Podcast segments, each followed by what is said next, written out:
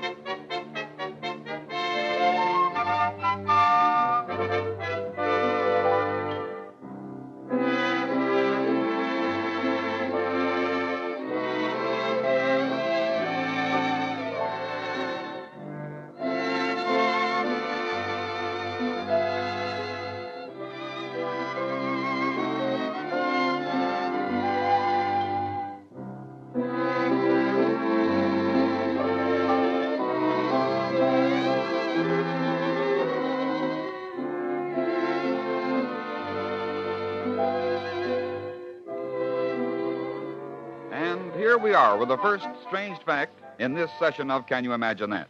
Did you know that every year, just before the British Parliament convenes, an inspection is made of all the nooks and crannies of the House of Commons and the House of Lords for hidden explosives? It's true, ladies and gentlemen, and the cause for this procedure goes back more than 330 years. In 1605, Robert Catesby, Guy Fawkes, and a group of their accomplices planned to blow up the King, the Commons, and the Lords in one fell blow. This was a result of a long quarrel between Protestants and Roman Catholics. But a mysterious anonymous letter received by Catholic Lord Monteagle warned Parliament, and the famous gunpowder plot was laid wide open when Guy Fawkes was discovered in a vault below the House of Lords, just ready to ignite 36 barrels of gunpowder and a large quantity of other explosives.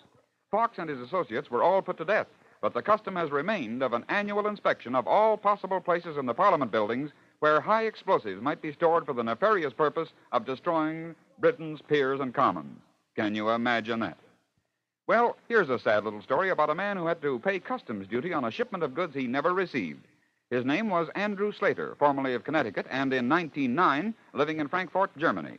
On December 4th of that year, Mr. Slater appeared in the office of the customs inspector. Guten Morgen, mein Herr.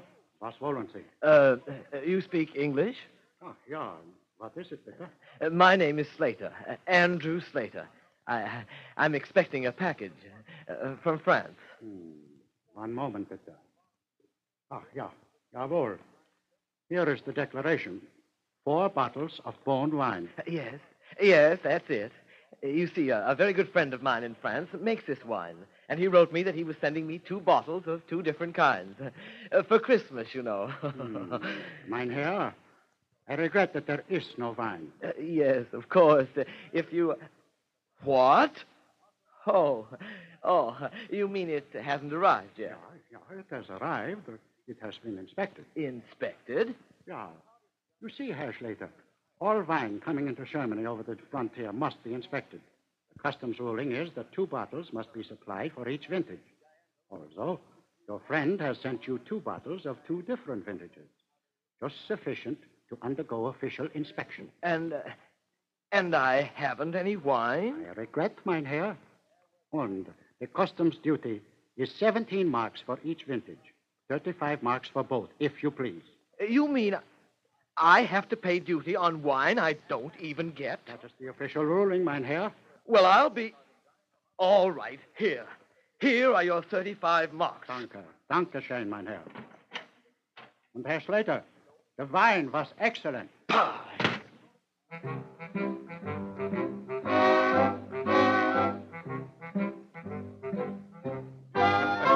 Yes, sir. Poor Mr. Slater had to pay about $8.50 duty on the wine which had been sampled by customs inspectors.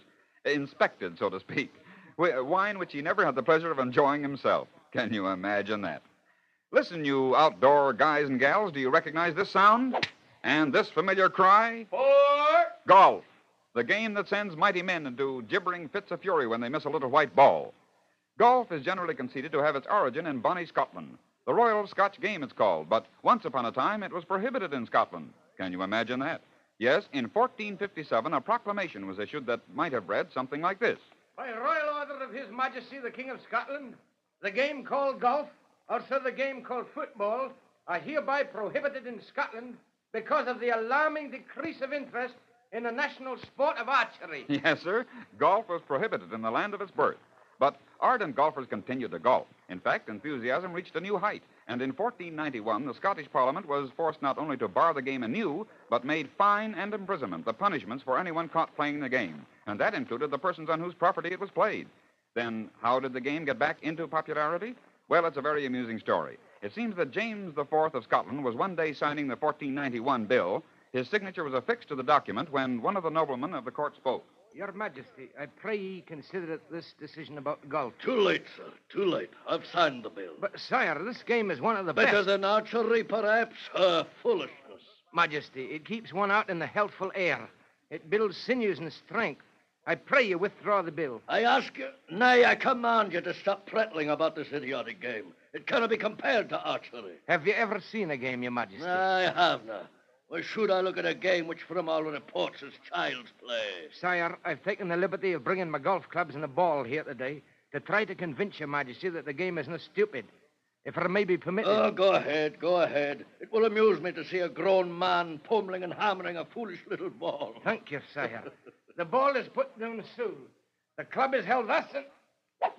You see, sire? I see. I see one of my courts straining at gnats, throwing his strength away on a tiny ball. You think it requires skill to hit the ball with a club? Ha! Would Your Majesty care to try it? I try it? Oh, Lashman, 'tis not skill. The club, Your Majesty, and the ball. Oh, very well, very well. I'll end this nonsense once and for all. Mark, you know, I've never touched a ball or a club, but I'll wager I'll hit it further than you. Stand aside, Glencairn, and you, Murdoch. Aye.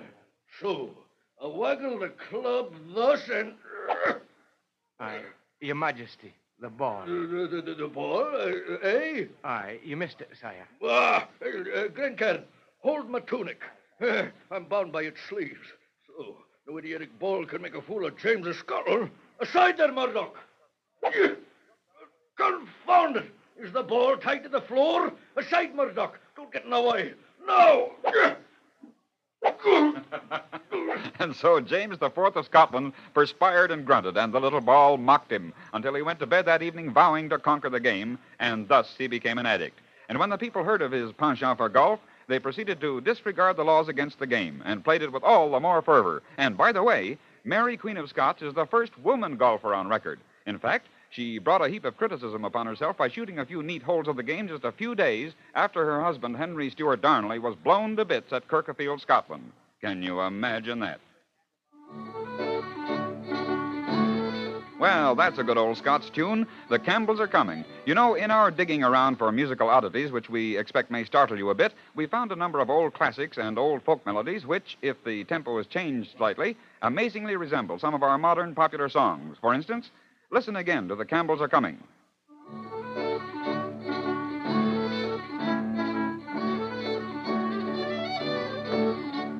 And now, just listen to this old familiar tune in a different tempo as a waltz.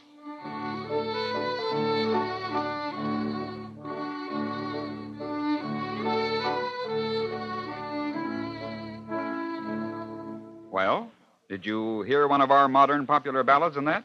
You didn't? All right, get this.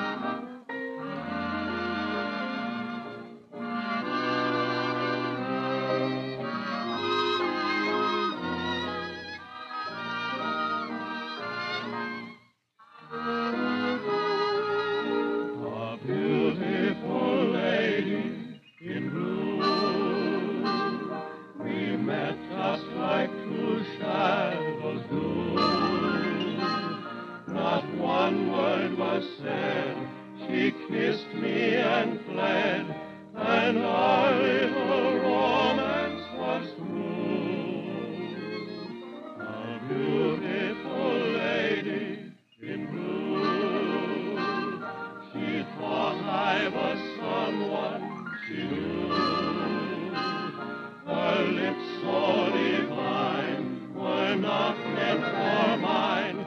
The night seemed to laugh at us two. How did I know she was lovely? There wasn't a moonbeam aglow. How would I know there's a heaven unless my heart told me so? A beautiful lady in blue, and strange as it may sound to you, a lifetime was spent in one little moment with a beautiful lady in blue. And there you have it, ladies and gentlemen, another session of Can You Imagine That? We'll be back with you soon again on this same station. And until then, this is Lindsay McCary bidding you all goodbye now.